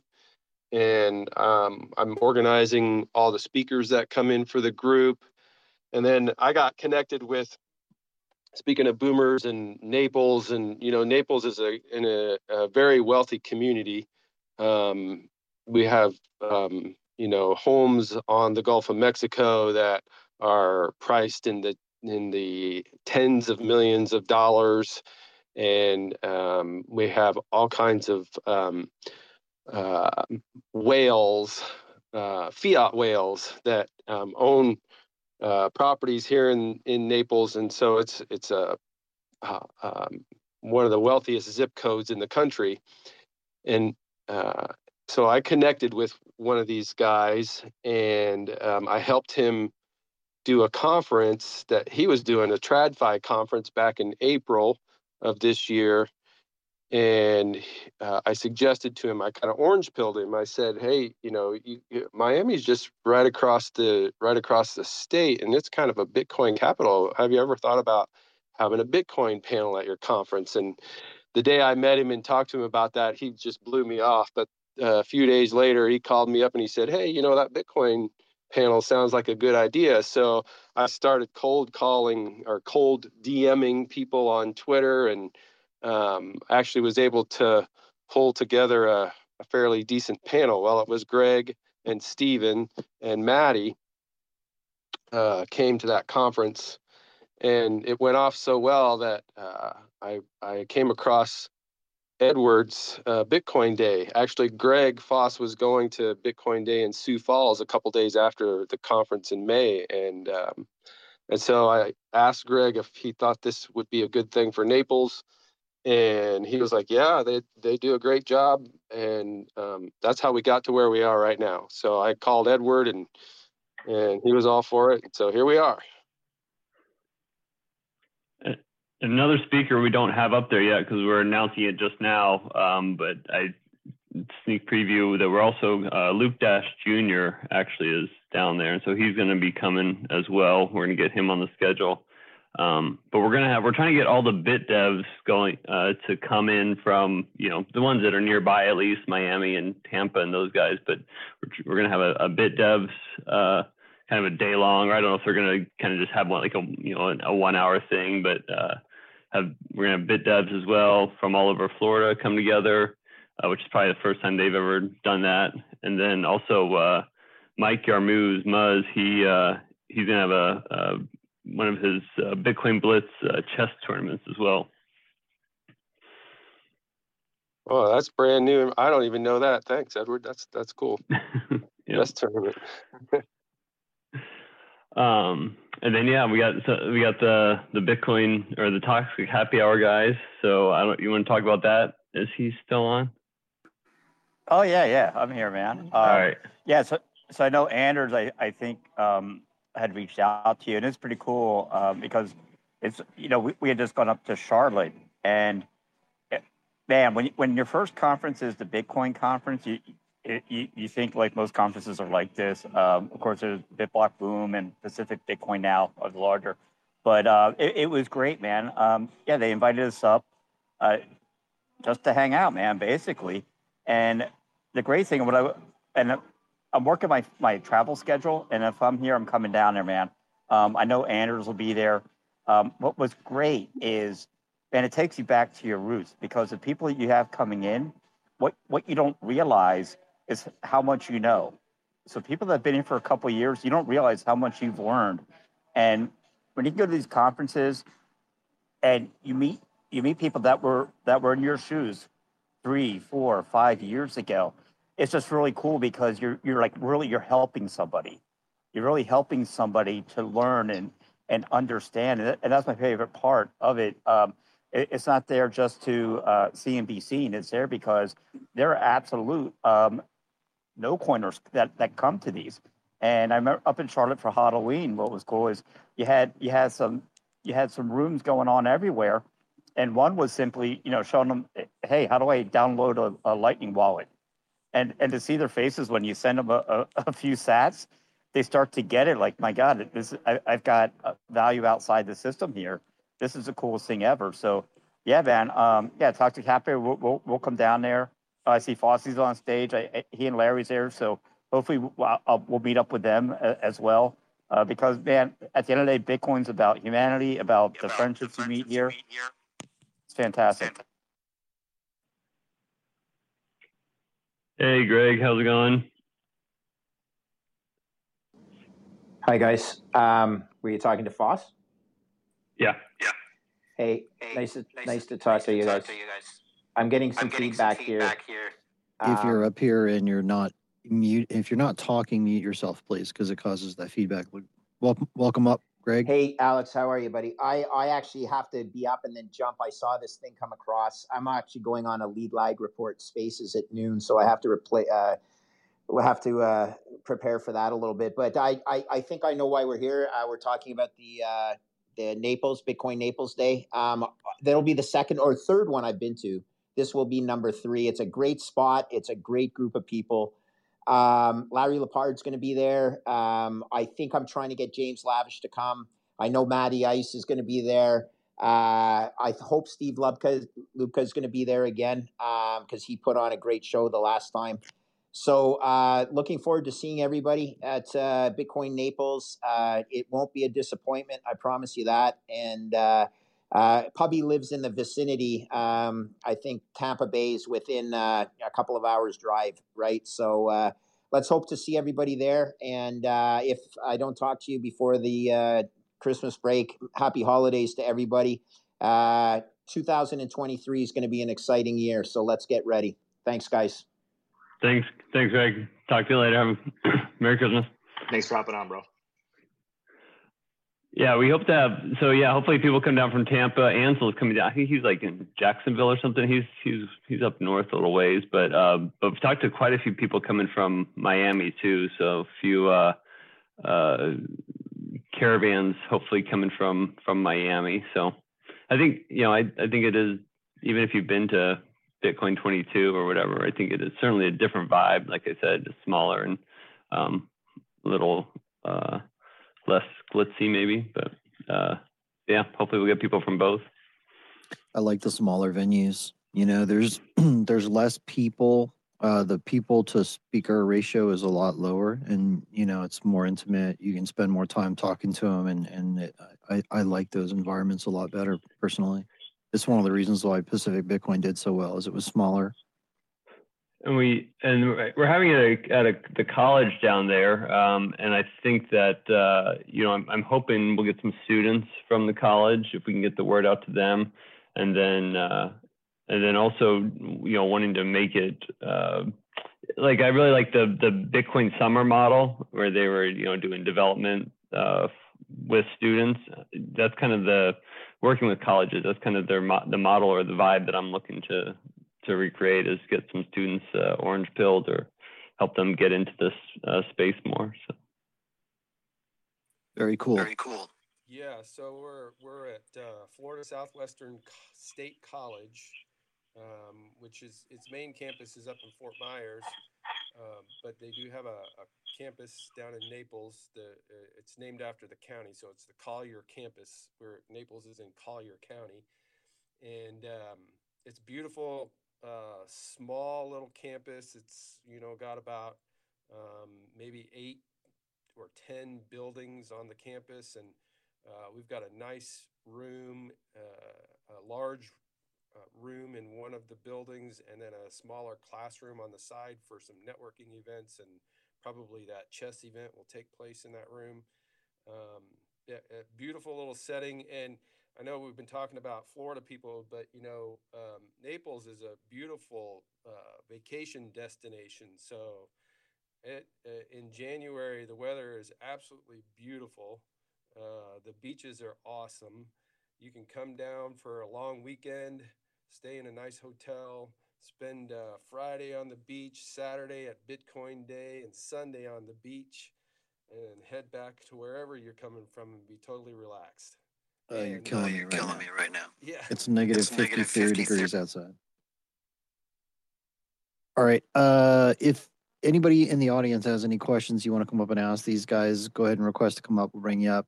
Uh, and then we will give these gentlemen a few moments to make some closing comments before we wrap the show today. I know. Uh, I know. I've talked to people coming from Houston, so we've got uh, got people coming from all over, like John's saying.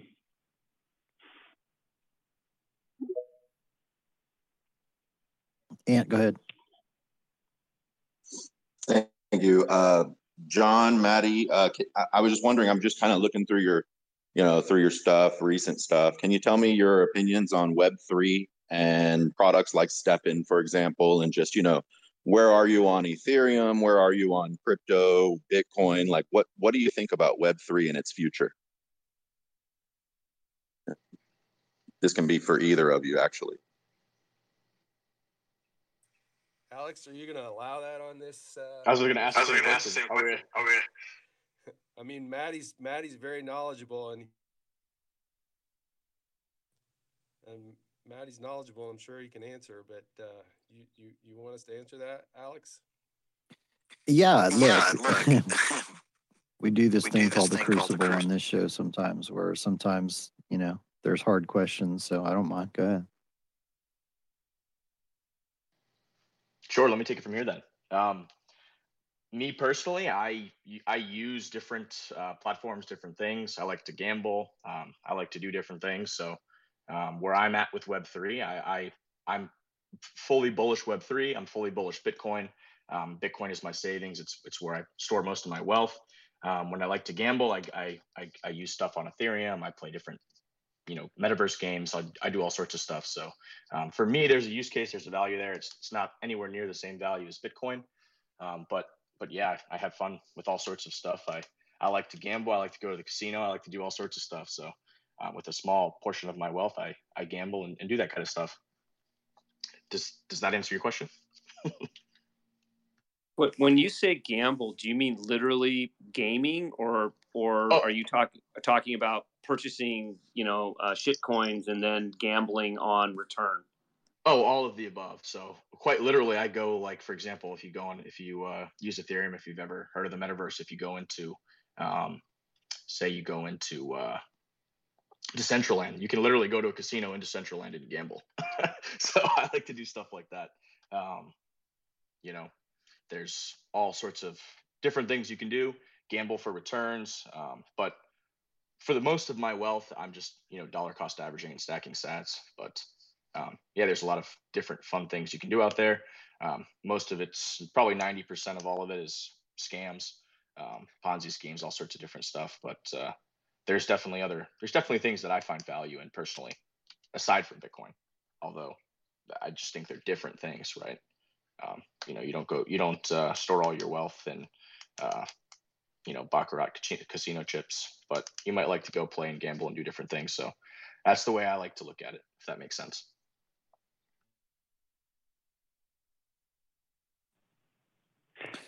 All right, I want to welcome So up Isaiah Jackson, uh, also known as Bitcoin Zay. I didn't recognize it because of the no no, but hey, welcome up, man. Uh, also a speaker at Bitcoin Day. Hey, Alex. Uh, thanks for that. Uh, uh, thanks to uh, Bitcoin Day for the invite. Uh, looking forward to it. Um, wasn't able to make uh, Bitcoin Day Charlotte, which is actually my hometown. I was disappointed, so I'm definitely going to be there in Naples. I uh, can't wait to speak um, and discuss, you know, Bitcoin across generations and uh, how we can save long term and get family involved and, and make sure uh, that we store our value uh, across time uh, as much as possible. So, uh, shout out to everybody on the panel and um, to uh, everyone that's that's been listening today. I just popped in not too long ago, so you know, great great for the community, and, and hopefully we can make Bitcoin Day one of the biggest conferences in the world. I'm looking to hear. I'm looking forward to hearing Isaiah talk. I am meeting him. I I uh, obviously followed him for a while, and uh, yeah, it's it's gonna be exciting. Oh yeah, likewise. Looking forward to it. I've uh, I've been working with kids a lot the last couple years with summer camps, um, and now I just got the green light for uh, after school and um, actually uh, public school in Charlotte as well uh, to start with uh, with uh, what they call financial literacy, but we're just uh, shrouding it in that for the curriculum, but it'll be uh, mostly Bitcoin. So yeah, uh, being able to take what you have, pass it to family members, kids, uh, something I'm definitely passionate about now that I have a, a baby girl. All right, gentlemen, I want to thank all of you for being here, but uh, we're pretty much going to wrap at this point. Um, if you would like to make some closing comments, go ahead, and then we'll uh, we'll finish up. John or Maddie, you want to go first? Uh, Sure, sure. Just uh, well, well, come to Bitcoin Day Naples. We're we'd love to have you. We got a great community and uh, we got a great lineup. So uh, yeah, come on down. breakfast and lunch included. Thank you, Alex. Uh, thanks, guys, for having us on. Yeah, and of course, happy hour too with Pubby and Anders, and uh, yeah, come on down. We got the chess, bit devs, toxic happy hour, and uh, so yeah, it'll be a great chance to meet local folks and have some people coming in from uh, all over. So bitcoinday.io, you can get your tickets and use Swan for uh, 10% off. So promo code is Swan, and you get 10% off your tickets. So thank you guys. Yeah. Also, real quick, the ticket prices go up Christmas the, or the day after Christmas. So if you're thinking about a Christmas present, bring your uh, family, friends, whatever. Grab some uh, some cheap tickets before Christmas Day. Alrighty then. Uh, that's a wrap. Thanks for being here, guys. Do appreciate it. Uh, you have been listening to Cafe Bitcoin, the place for your morning news. Prefer to hang out for some of the smartest minds in the Bitcoin industry. This is also a podcast up on Fountain, Spotify, and Apple. You can throw me or Swan a follow to be notified of when those drop. Thanks to Swan Bitcoin, sponsor of the show, my crew, Ant, Peter Sats for live producer Jacob. I'm your host, Alex Stanczyk, and I work for Swan. If you want to know more about Swan, shoot me a DM. I'm happy to help you. Thanks again to the speakers that came today and that come every day that spend their time to teach people about this bright orange future. It's what we call getting on the mission. If you don't know what that means, hang out. You'll figure it out.